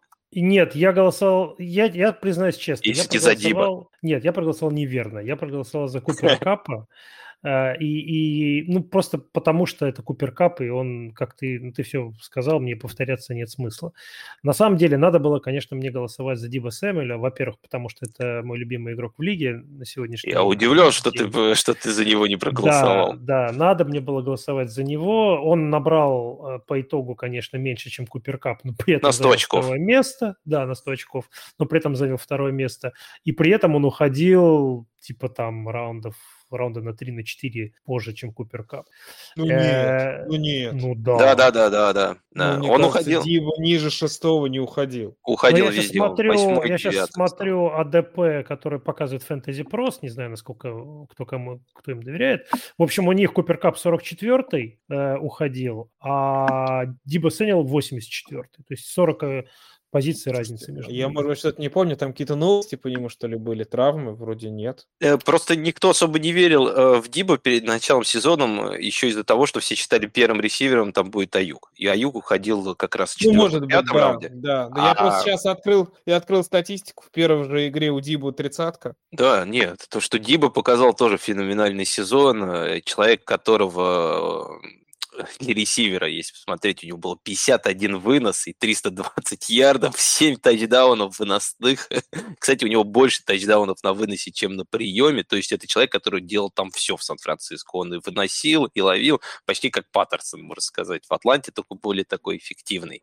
А тогда, как бы перед началом сезона, вот э, Конь в него не очень сильно верил, потому что изначально уходил Китл еще вот высоко, выходил Аюк высоко. Вот это казалось, что будут как бы главные э, пасовые цели. Плюс там были еще Мостард Серман, которые из рана уходили в пятом-шестом раунде, и обычно вот после них только уходил Диба Сэмэль. Мне кажется, еще сказалось то, что у него до этого было, на него столько ожиданий было до этого возложено, и он по предыдущие сезоны, если я правильно помню, Антон, он не очень хороший показывал, он там а, ну, средний, там он... даже, по-моему, как бы в VR2 не было особенно, такой где-то в VR3, VR2. У него проблема была в том, что он часто ломался, он часто получал травмы. А, у него ломался, да, еще. Он никак не мог выйти на какую-то более-менее стабильную такую, что вот там хотя бы, не знаю, игр 10 провел без травм. У него такого просто, насколько, ну так, на скидку, конечно, говорю, но на моей памяти не было. Да, я просто помню очень хорошо, когда мы с Антоном в одной династии драфтовали, ему очень нравился Диба Сэмуэль, он тогда его драфтовал, очень много от него ждал, но, к сожалению, лишь только на третий год э, смог дождаться чего-то хорошего. Кстати, у тебя он где-то был в этом году, ты говорил? А, ну, он мне э, помог выиграть в Деви лиге. Mm-hmm. Дэви династии. Но он у меня там вместе с Джамаром Чейзом э, перекочевал из э, студентов. студентов. Для тех, кто не знает, Дэви Лига – это лига, где вы сначала выбираете студентов, и потом этих же студентов получаете в свою взрослую команду, э, и они у вас продолжают карьеру в вашей взрослой команде. Так вот, э, Диба Сэмюэл был одним из тех игроков, наряду с Чейзом, наряду с Эйджи Брауном, которые попали ко мне из моих студентов. Поэтому я особенно трепетно за него переживаю в этом смысле. Понятно. Но проголосовал все-таки за Купер Капа, да? Ну, как сказал, э, ошибся. Бывает. Да нет, ну, я, честно говоря... Слушайте, я не считаю, что это ошибка. Я тоже да. голосовал за Капа. Но здесь, ребята, вопрос очень простой. Человек в суперфлекс лигах стал третьим по скорингу. В суперфлекс лигах по скорингу вообще. Э, по ресиверам у него отрыв от Давонта Адамса больше 70 очков. От И этот человек, да, это человек, который уходил в, повторюсь, в четвертом раунде. Ну, здесь, мне кажется, если до этого, там, два года назад был сезон Макафри, и это был консенсус э, лучший фэнтези-игрок. Ну, то есть в этом году это сезон Капа по любым метрикам вообще. Согласен, Но, согласен. Если бы можно было бы говорить про Диба, про всех других, если бы Кап уходил в первом раунде, тогда бы он уходил в первом mm-hmm. раунде, он свой выбор бы оправдывал. Ну, а здесь он уходил в четвертом. Когда это было, чтобы вы лучшего игрока брали в четвертом раунде? Ну... А вот позвольте мне спросить. Представьте себе, что ситуация в Рэмс остается приблизительно такой же, какая она есть сейчас. А, следующим августом или июлем, или когда будет следующий драфт, э, допустим, в одногодке, каким ресивером вы возьмете Капа? Возьмете вы его над Чейзом, над Джефферсоном? Над, над Чейзом, над Джефферсоном 100%. Над Адамсом? Над Адамсом надо смотреть на ситуацию в Гринбее. Непонятно, что там будет, но в целом я не понимаю. Ну, ну хорошо, есть... над Хиллом. Тарик Хилл, если... Ну, конечно. А когда вообще Хилл близко был в R1? Ну, вот именно брали, в, по-моему... в R1 в том смысле... Ну, слушайте, ну, Хилл никогда не уходил выше Адамса, например, того же. Ну, был вторым, по-моему, ресом на этом драфте в этом году. Ну, не суть. Короче говоря, ты думаешь... Ну, то есть, тут... все, я думаю, что на самом деле, если сейчас там перекидывать мосты на наши следующие драфты, на какой-нибудь early ADP следующего года, то я думаю, что в следующем году у нас будет Тейлор консенсус пик 1 и Кап Не думаю. Будет... Ну, консенсус, да, я думаю, будет. Консенсус, да. да. А Кап будет в тройке. То, подожди, то есть он будет э, первым ресом? Третьим пиком. Не, он будет первым ресом, третьим пиком. Понял тебя. А кто же будет тогда вторым? Подожди, подожди, я, мне просто интересно достал. Кто тогда будет вторым, кто будет между Тейлором и Капом? Ну, я думаю, что какой-нибудь из раннеров. Кук, все, Камара, все равно, может быть. Даже не Кук, Камара, возможно, что... Хенри. Возможно, что и Макафри, и Хенри, Макафри, да. Ну, то есть да. все равно ценность э, раненбеков слишком высока. Хотя этот сезон внес в это коррективы. Я думаю, да. что у нас просто будет подкаст, посвященный этой теме. Мы разберем все эти истории. Но я уверен, что первым будет Тейлор, вторым, третьим будет Кап. Я сказал, что он будет в тройке, возможно, он будет даже вторым. Саша, запиши в какой-нибудь блокнотик специальный, пожалуйста. Хорошо, хорошо. Это надо будет потом вспомнить. Топ-3 э, по АДП будет следовать на следующем драфте. Ну, я на самом деле вот не совсем согласен с Колей. Я, кстати, могу сказать, что Купер Капа в этом году и в, в одногодках я много где э, у меня получилось взять, но нигде он мне не принес победы. так вот получилось э, неожиданно. Э, и если вспомните, я перед, на самом деле, драфтом очень, на самом деле, хвалил Капа и, и говорил то, что если брать кого-то из нападения Лос-Анджелеса, то это надо именно Капа, что он вернулся после травмы, он восстановился, потому что вот в прошлом году я говорил, что нужно брать Вудса, потому что Вудс мне нравился больше, чем Кап. В этом году как раз наоборот, особенно с э, Мэтью Стаффордом. Мне кажется, что Купер Кап чем-то похож на как его звали-то, ресивер-то был у Стефорда очень долго, хорошая у них такая связь была в... Келвин Джонсон? Не-не-не, Голден Тейт, Голден Тейт, помните? Нет, ну не такой. У него, и поэтому мне казалось, что вот как раз Стаффорд Тейт, вот здесь будет что-то такое похожее, Стаффорд Капа, и, в принципе, я более-менее угадал с этим.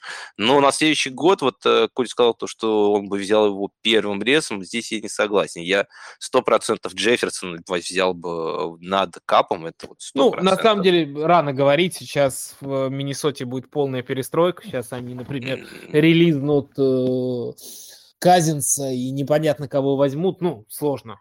Не знаю, мне, знаешь, э, просто из того, что я вот смотрю второй сезон, мне очень просто нравится Джастин Джефферсон сам по себе, вот его как бы физика, атлетизм, да, пластика. Джефферсон бесподобный игрок, но все равно вопрос нападения квотербека здесь очень-очень важен. Я точно думаю, что Джефферсон будет топ-3 рез, но я не вижу, почему он должен стоять выше капа. Объективно э, кап будет выше. Ну, возможно, посмотрим. Вот э, насчет э, Чейса тоже я бы вот на самом деле его, наверное, пока расценивал выше. Ну, Девонт Адамс, тут проблема в том, что я не знаю, что будет, конечно, с Гринбеем. Там, если все останется так, как есть, то и его я все равно буду брать выше, и Тарика Хилла я тоже буду брать выше, на самом деле, над Капом. Мне кажется, это все-таки сезонная была такая вещь, и в следующем году я вообще не удивлюсь, если Кап до конца даже сезон не отыграет э, Поэтому, не знаю, я вот э, к Капу вот именно отношусь вот этому сезону как к чему-то вот э, одному отдельной такой истории, которая не факт, что повторится на следующий год. В Джефферсона, Чейса, Адамса я, я как-то верю чуть больше. Вот. Ну, посмотрим, это правильно Коля сказал, мы еще на эту тему поговорим, я думаю, это будет очень интересно обсуждать потом в межсезонье. А пока скажу, что у нас, что среди патронов и среди экспертов э, мнения сошлись, что Купер Кап – это главный стил драфта, Поздравляю Купера. Э, вторым стал везде уходил Дибо Сэмили. Я вот тоже хотел добавить о том, что все-таки мне хоть нравится то, что вот Дибо по этому сезону у меня был вот в одной лиге. Э, я очень был рад, что его там все-таки взял. Но человек все-таки добавил правильно на, 100, на 100 очков меньше, чем Купер Кап. Поэтому и это при том, что у него хоть и, хоть и были травмы, он игр-то не пропускал. Да, так что он одну, здесь... одну игру пропустил, но Здесь, мне кажется, особого выбора не было. Здесь было более-менее очевидно. Хоть, конечно, другие игроки тоже очень хорошо себя проявили. Очень хорошо было взять такую себе команду, да, где у тебя э, Конор, Форнет, Раннер, Кап, Диба Сэмюэл, Джамар Чейз, э, ресиверы, Марк Эндрюс, твой тайтенд и твой квотер Том Брэди, это, можно сказать, почти перфект тим этого сезона. Я думаю, если у кого-то такой ростер был, он сто процентов победил в этом году. Вот. Давайте тогда перейдем к самой горячей, самой такой, наверное, противоречивой э, номинации, и где на самом деле, я смотрю, достаточно было плотное такое соперничество. Это я говорю про Баста года. Человек, которого провалил этот сезон больше всех. Э, первый номинант у нас здесь, конечно же, был первый оверолл, Кристиан МакКэфри, человек, которого все ждали весь год опять. Он э, вот я игра... не согласен, вот я прямо и в чате спорил, и сейчас спорю. Ну, как можно Макафри называть бастом, когда человек просто травмировался? Для меня понятие баст – это человек, который играл, играл, играл херово. А здесь, ну, случилось дерьмо. Это футбол, игроки ломаются. Поэтому это неудача года, как угодно, но Макафри не баст. Когда он играл, он набирал нормально. Он но... набирал либо много, либо средний. Просто он мало играл, это другой вопрос. И все но время было непонятно. Я прошу, да, я прошу прощения, это просто мой... мой согласен, мой согласен. Согласен, согласен. Может быть, Макафри в этой номинации не до конца а, ее отражает, но все равно Понимаешь, это игрок, который начал сезон, он играл первые игры, потом было непонятно в некоторых играх, будет, не будет он играть, потом было непонятно, будет, э, вернется он или не вернется. Я, в принципе, согласен, что в тех играх, в которых он играл, он более-менее набирал. Там было пару игр неудачных, там где 3 очка набрал, 10 очков, но... Слушай, ну вот, просто... я открываю прям статистику, ну просто как бы... Вот Кристиан Макафри. Первая игра 27, вторая 26, третья 6, там была травма. Дальше он пропускает, пропускает, пропускает, пропускает, выходит 16, 25, 23, 4, он опять в начале игры сломался. Ну, то есть чувак на самом деле, ну, у него больше 20 очков в среднем было за игру. То есть это вопрос просто здоровья. У него не было ни одной плохой игры, именно все игры. Он вот две игры, где у него 6 и 4, он сломался. А так, повторюсь, 27, 26, 16, 25, 24. Ну, очень достойно. Я, я как понимаю, ты за него не голосовал. Как ты догадался? Потому что в этой номинации есть очевидный... Ладно, давай тогда я хотя бы всех назову, пока представлю, а там, может, поговорим тогда. А уже Антон нас рассудит. Так, а второй номинант – это Сейкон Баркли, э, человек, который уходил в первом раунде и, по-моему, даже в топ-10 чаще всего попадал.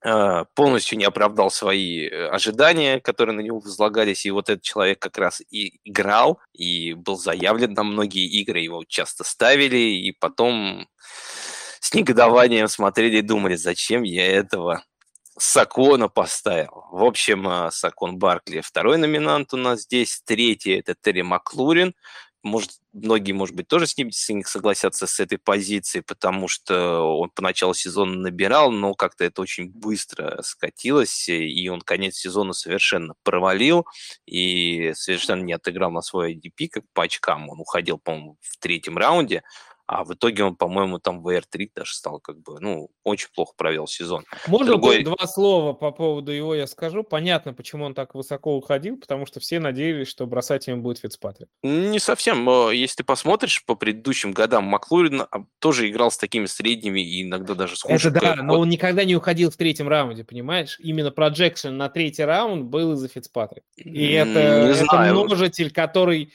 поднял его вверх по АДП. Не согласен. У него как раз у, меня, у Маклурина была такая фишка, что даже перед драфтом еще говорят, что ему не важно, кто его квотер. Этот человек набирает с любым а, квотером и будет набирать всегда постоянно. А он что-то в этом году перестал набирать. Там с Хайник, причем даже с тем же Хайники он поначалу набирал, а потом почему-то как-то перестал. Там травма, конечно, по-моему, была небольшая, но он вроде от нее отправился как-то. Ну, не знаю, в общем, Терри Макфлорин э, у нас здесь э, тоже в этой номинации. Как, какая противоречивая номинация. Здесь даже про номинантов очень ожесточенно идет спор. вот. Четвертый человек, без которого эту номинацию ну, невозможно будет представить, э, было представить, это Ален Робинсон, ресивер, который тоже, как казалось, э, набирал с с кем он там, с Блейком Бортлзом, с э, Ником, не, не с Ником Фолсом, я уже забыл. Ну, короче говоря, он набирал тоже с, с ужасными квотерами, играл. И в этом году казалось, что у него будет как раз прогресс в этом, у него будет там Далтон и Джастин Филдс, но результат оказался плачевным. И последний э, игрок, который здесь в номинации, это Хулио Джонс, э, человек, который перешел в Теннесси, и казалось, что Э, эта команда может дать ему еще продолжить его жизнь ресивера, а в итоге мы видели, что даже без Эйджей Брауна и Дерека Хенри этот человек вообще ничего не может набрать. Поэтому Давайте я начну тогда, или э, потому что все время начинаете вы, в этот раз начну я. Я скажу, что я голосовал за Сейкона Барти, хоть у меня нигде его не было, но каждый раз, когда я смотрел на очки его и на общую картину раннеров, мне становилось как бы жалко как бы людей, которые все-таки повелись как бы на то, что он так падает на драфте и взяли его в конце первого раунда, потому что это казалось, что будет стилом, а по факту оказалось такой как бы ловушкой. Потому что этот человек, в отличие, вот правильно, как Коля говорил, в отличие от того же Маккафри, у него не было того, чтобы он э, там, когда играл, набирал. У него было часто, что он казалось, вот-вот, э, все, наконец-то начал более-менее выходить на тот же уровень, и как опять проваливался. Вот у него была, помню, игра с, где это было, вот в конце с Чарджерс, когда он там набрал почти по 20 очков, провел очень неплохие забеги, а потом, э, пум, с 19 очков упал до 9, потом до 3, ну и потом 10 и набрал, хотя очков уже в финале. Но это уже не важно. Я имею в виду то, что он все равно вот из этой зоны в районе 10 очков никак не мог выйти. И в основном, как я понимаю, это было больше связано с, с командой, в которой он был, потому что команда, по-моему, ужасно играла. Когда у тебя команда на когда, когда у тебя команда и тренер э, играет четвертые дауны, к, и, там, 4, и, четвертый даун тебе там э, 10 ярдов нужно пройти, и у тебя тренер э, говорит, что надо играть QB сник, а не давать мячик Сейквон Баркли, чем это происходит, когда на своей половине, на 20 своих ярдов, ну, мне кажется, тяжело будет всем в такой команде. Поэтому мой выбор был здесь э, очевиден, это Секвон Баркли, хотя, конечно, Ален Робинсон тоже, я считаю, Ну нет, э, опять же, Сань, но... я, я у тебя хочу сейчас здесь забрать слово, давай. потому что Баркли это тоже мой кандидат, и здесь он для меня однозначный победитель, просто, опять же, по тому же соотношению цена-качество. Робинсон уходил в третьем, четвертом раунде, Баркли первый раунд, вот и все. А и... знаешь, я еще хотел бы тебе добавить такую вещь, быстренько скажу, что вот Сейкон Баркли, у него были несколько недель, там вторые, третьи недели, неделю он набирал 20-30 очков, и казалось, что он вот сейчас вернется. А вот потом Ален травма, Робин, травма, ну, травма, потом травма. травма, потом все его ждали, мариновали, и казалось, сейчас вернется, после травмы будет набирать. Я говорю, даже после травмы еще какие-то были недели, где он набирал. Просто с Ален Робинсоном, а, например, ну, как я понимаю, здесь самая большая конкуренция вот здесь вот э, между двумя этими игроками у нас в голосованиях была. Ален Робинсон, он с самого начала плохо играл, и такую тенденцию так дальше и продолжил. Ну, есть, на самом бы... деле, я вспоминаю, что по Робинсону мы в чате патронов давали рекомендации, что уже недели седьмой его смело можно сбрасывать и не париться. А вот, а вот по Баркли нет. Баркли-то, Баркли-то мучил. Почему он еще да. Он мучил до конца. Просто я совсем согласен, что ты говоришь, просто две циферки назову. Uh, смотрите, Сакон Баркли 141, 141 очко, 32 раннер по итогам сезона. Знаете, кто 33 раннер по итогам сезона? И он набрал 140 и 5 очков. На 0,7 очка за сезон меньше, чем Баркли. Девонте Букер. Да, ты прав. Это Девонте Букер, его сменщик. То есть один это комитет, гребаный комитет, просто один из членов комитета уходил в первом раунде, а второй был не задрафтован вообще, а по факту они набрали просто зеркальное одинаковое количество очков. Эх, да. Девонте Букер. Ох, Антон, а ты что скажешь? Ну, я тут с вами спорить не стану. Я тоже голосовал за Баркли. И именно потому, что в отличие от э, Маккафри, э, в отличие от... с которым все было понятно сразу, да, когда он получил травму, все, все стало ясно. В отличие от э, того же Алина Робинсона, которого, кстати говоря, я в одной лиге драфтовал, и, ну, просто с какой-то недели я вот сам себе сказал, так, все, хватит. Я наигрался с э, Робинсоном в старте, я его больше в этом сезоне ставить не буду. Я его потом в итоге и сбросил. Это было в одногодке в системе, по-моему. Э, и, и я его просто-напросто потом э, скинул, потому что я понял, что у меня просто не будет повода, чтобы его поставить. Даже если он проведет какую-то вдруг флюковую игру, то у меня нет никакой веры в то, что он повторит эту игру снова. А Баркли такой игрок, которого ты задрафтовал, если он здоров, то ты его вынужден ставить в старт. Просто вынужден. Э, а он при этом приносил вот 11 неделя 10 очков, 12 неделя 7 очков, 13 неделя 13 очков.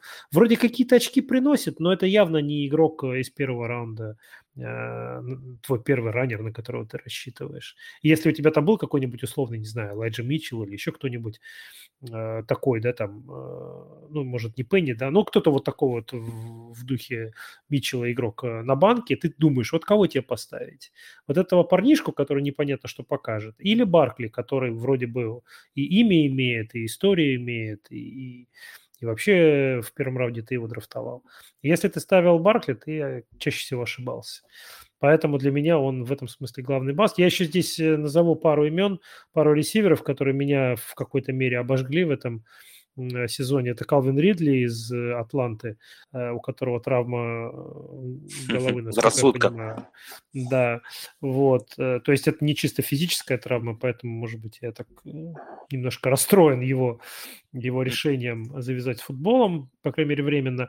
И Деандре Хопкинс, ну, тоже, опять же, там, там то травма, то то, то, то, то, то все, но, опять же, это был один из топовейших ресиверов, и вот в Хэмеда династии его отсутствие, может быть, мне не хватило в какой-то мере.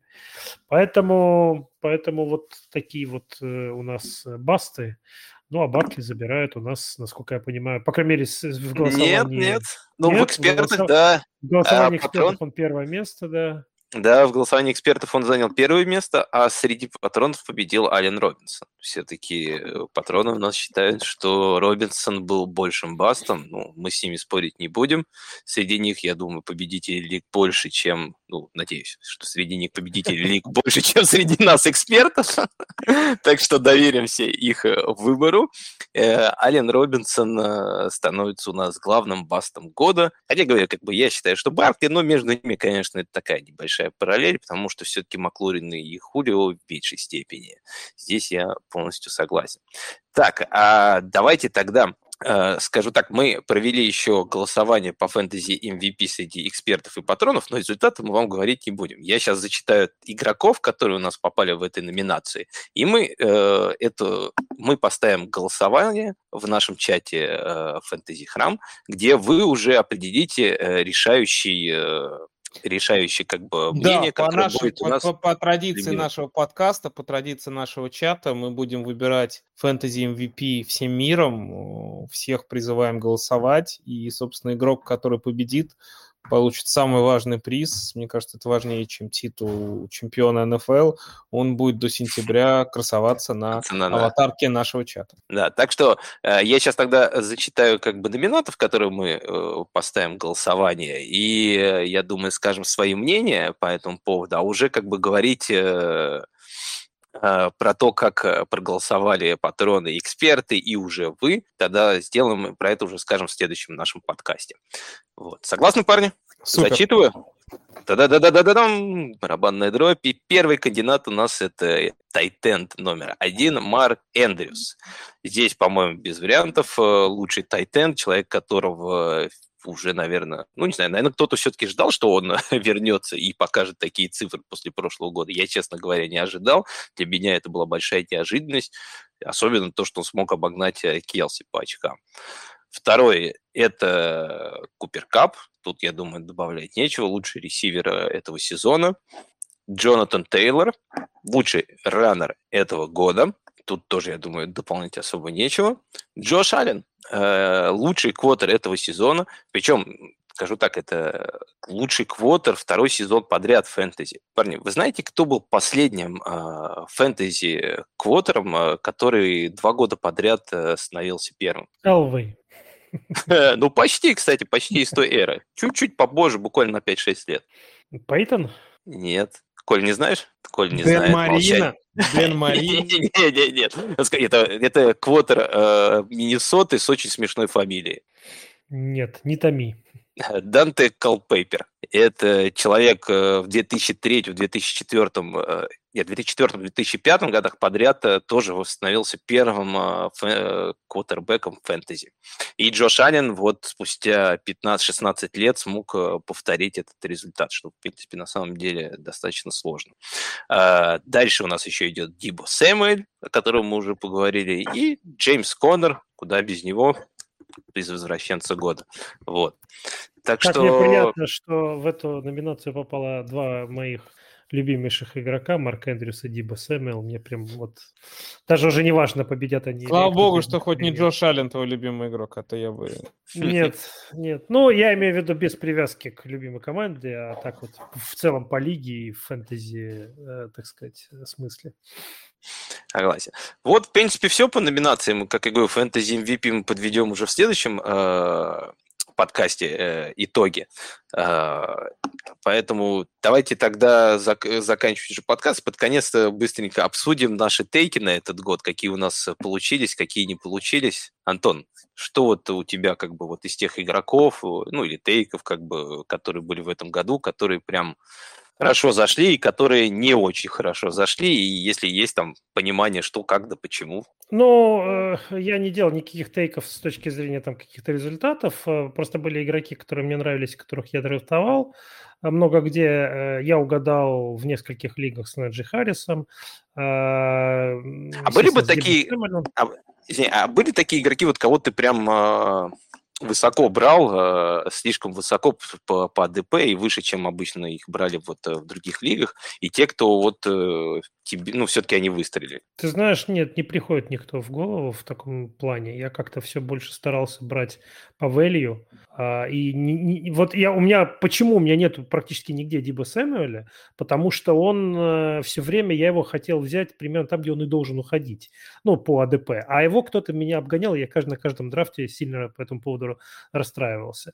Ну и пару имен назову игроков, которых я не столько даже драфтовал, сколько надеялся на их какой-то определенный прорыв, но они меня сильно разочаровали. Это в первую очередь э, э, Эдвардс э, из Raiders, Брайан Эдвардс, и ресивер, и ресивер Филадельфии Джиллен Рейгар, на которого я тоже все надеялся, что он наконец-то выстрелит, но, к сожалению, оба похоже, что моим э, ожиданиям сбыться не, не, не, не получится. Ну, согласен, да, с Ригером не так хорошо получилось. Я помню, мне перед сезоном Эльдар говорил, что Ригер наберет больше, чем Деванта Смит. Так что... И сейчас этот Эльдар. Скоро встретим его. Скоро встретим его в системе. А ты, Коль? А у меня на самом деле э, в этом году есть два игрока, и оба этих игрока вот отлично подходят в э, те номинации, которые ты озвучивал. Сейчас это два раннера. У меня так получилось, что у меня во всех одногодках э, достаточно похожие составы были, и в династиях тоже тоже так получилось. Как раз у меня есть два раннера, которые у меня были в пяти из семи команд. И, собственно, первый раннер Сукон Баркли, да, которого мы обсуждали, и, собственно, я не мог удержаться и не взять. Так получилось, что во всех одногодках я драфтовал в конце первого раунда, и просто тот value, который был у Баркли, и когда этот value до тебя доезжал в конце первого раунда, ну, не мог я себя удержать, брал его везде. Ну, про его продакшн мы все обсудили, но всем владельцам Баркли в династии я предлагаю не отчаиваться, потому что, как известно, самое темное время суток всегда перед рассветом. Хуже точно быть не может а в следующем сезоне. И со здоровьем все будет нормально. И я надеюсь, что и нападение гигантов тоже перестроится, и Баркли вернется на свой уровень потому что все равно с точки зрения таланта это топ-3 раннер, и временами даже в этом сезоне он показывал вот эти свои, возможно, все свои возможности, и человек, который может из ниоткуда взять 30 ярдов, или вот этот его прием на одну руку слепую, когда он, отвернувшись от мяча, его принял. О, ну, шикарный ну, момент. Да, с точки, с точки зрения таланта все равно я считаю, что Баркли прекрасный игрок, и в следующем году, опять же, он будет еще больше, лучше по value, потому что будет уходить в третьем-четвертом раунде. А, выдаст сезон на уровне РБ-1. А второй игрок, это тоже, которого я брал везде высоко, ну, не высоко, я его на самом деле брал по АДП, и это АДП меня более чем устраивало, я считаю, свой АДП он полностью оправдал. Это Деандер Свифт, раннинбэк Детройта. К сожалению, он получил травму на 11 неделе, а на 12 и просто вот я поэтому сейчас открыл его статистику до 11 недели, ну, то есть с 1 по 11, потому что, опять же, я считаю, что, ну, травмы учитывать странно, их мы не можем никогда прогнозировать.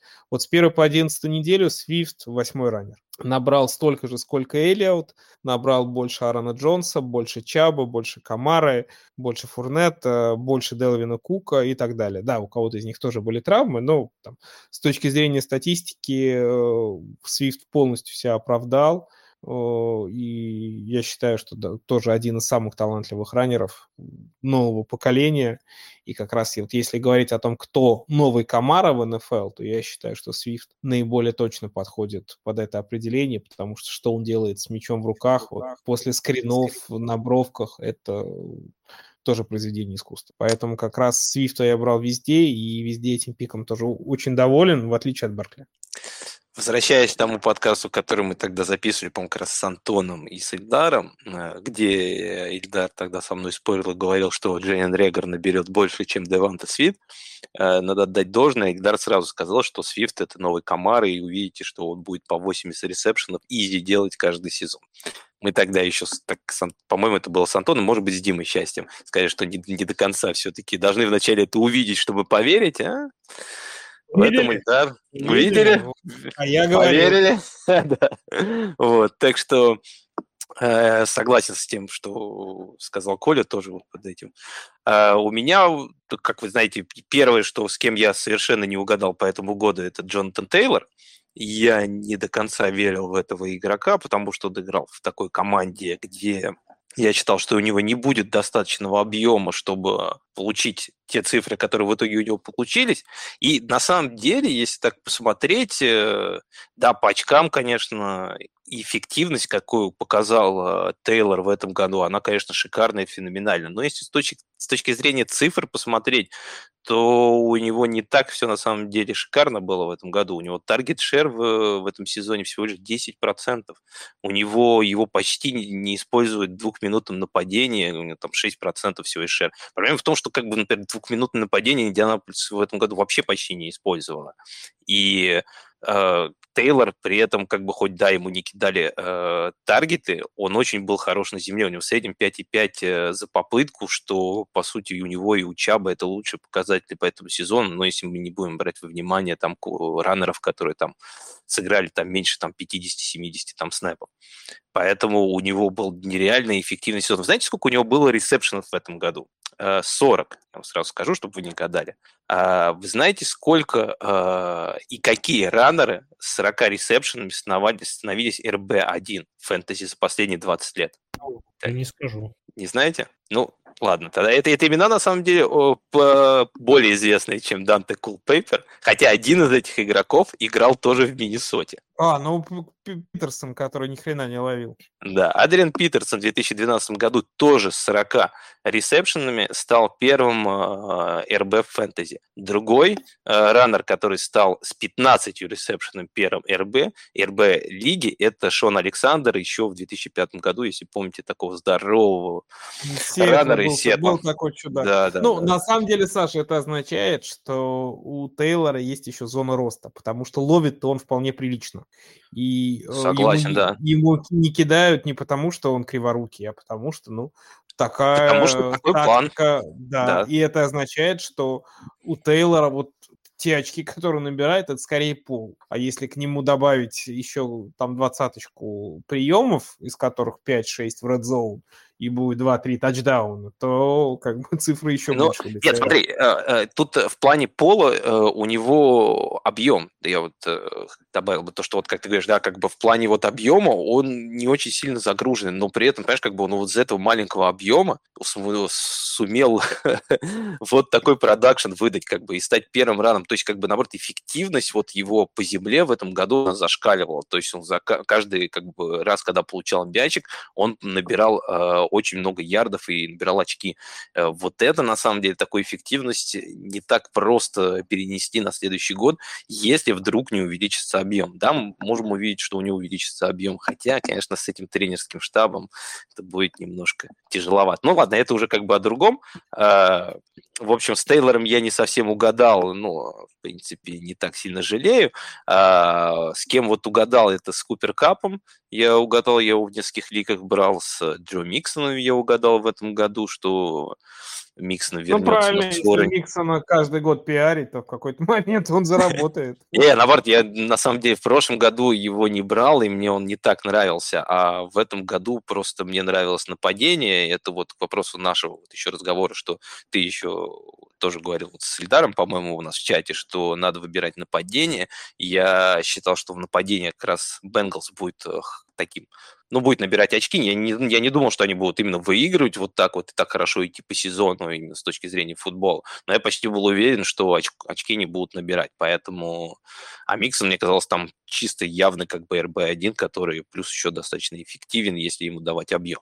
Поэтому вот с ним я угадал, и с тем же Капом Диба Самуэля получилось взять в нескольких лигах. В общем, с некоторыми Помню, угадал, с другими... Да. Саша, кого я еще не угадал? Был один такой забавный персонаж, на которого я надеялся в нескольких лигах, в том числе в э, нашей э, бейсбол-династии. Зовут этого игрока Трейс Эрман. Меня расстроил. Да, да, да, да, согласен, расстроил. Хотя, я, знаешь, я, я вначале, ты так начал говорить, как бы, я думал, ты сейчас скажешь, что меня, что тебя очень расстроил один фэнтези-эксперт под именем, не помню, а. как, как бы 27, которого я очень много слушал перед драфтом, в итоге он мне насоветовал всякой ерунды, и я завалил сезон. Ну, так что... Более персональные такие есть обиды к игрокам, но что поделать. Согласен, Серман, Серман тоже был таким э, неудачным пиком, хотя в него очень многие верили, я тоже в некоторых лигах его взял, но быстро сбросил, понял, что там ловить нечего, все-таки Шенахан из Привет Волдману, привет Волдману. Да, Блин, а причем здесь Волдман? За ним они поднимались на драфте. Они за ним а, поднимались. Так они за Петисом поднимались. Ну, Петис, да, Ладно, я поздравляю всех наших слушателей и патронов в особенности, э, тех, кто победил в своих лигах в этом сезоне. Э, все молодцы, и, и, а те, кто не победил, я вам желаю удачи и верю и надеюсь в то, что в следующем, э, в следующем сезоне у вас все получится. Спасибо всем за то, что слушали. В основном Сашу Илматика в этом году. Он на, нас, нам, нам очень сильно помогал в тем, что тащил на себе весь подкаст отдельно ему поклон от э, всей нашей редакции, наверное.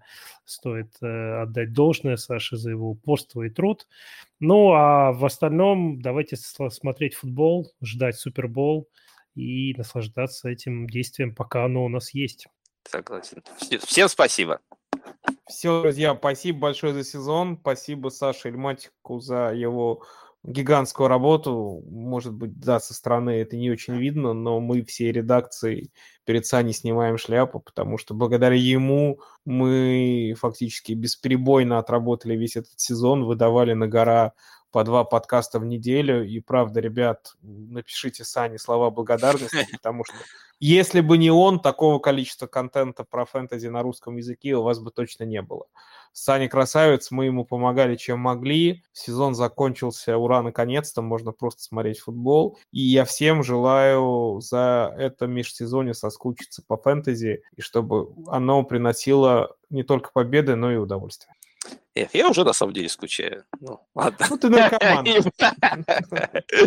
Ладно, надеюсь, как бы спасибо вам, ребят, за слова. Надеюсь, э, ребятам э, в чате и всем, кто слушает э, наш подкаст, нравилось то, что мы делали в этом году, потому что мы это все-таки делаем для вас. Пишите ваши пожелания, предложения, если вам что-то не нравилось в этом году в нашем подкасте, мы будем это, об этом думать, там, может быть, что-то придумать, какие-то еще вещи, там, рубрики. Так что держите связь всегда. И удачи, и надеюсь, ваша команда хорошо выступит в плей-офф. Но если, только, не, вы, если только вы не болеете за Канзас. Все, всем пока. Голосуйте за фэнтези MVP. Всем счастливо.